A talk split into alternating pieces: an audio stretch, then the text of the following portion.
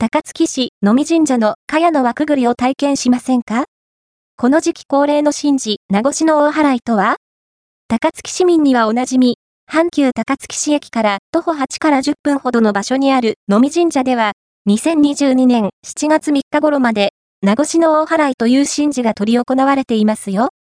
名護市の払いとは、茅の輪くぐりと言われる、日本神話のスサノオミコトに由来する払い言葉を唱えながら、血の輪をくぐることで、半年の災いを払い、残り半年の無病息災を願うという神事です。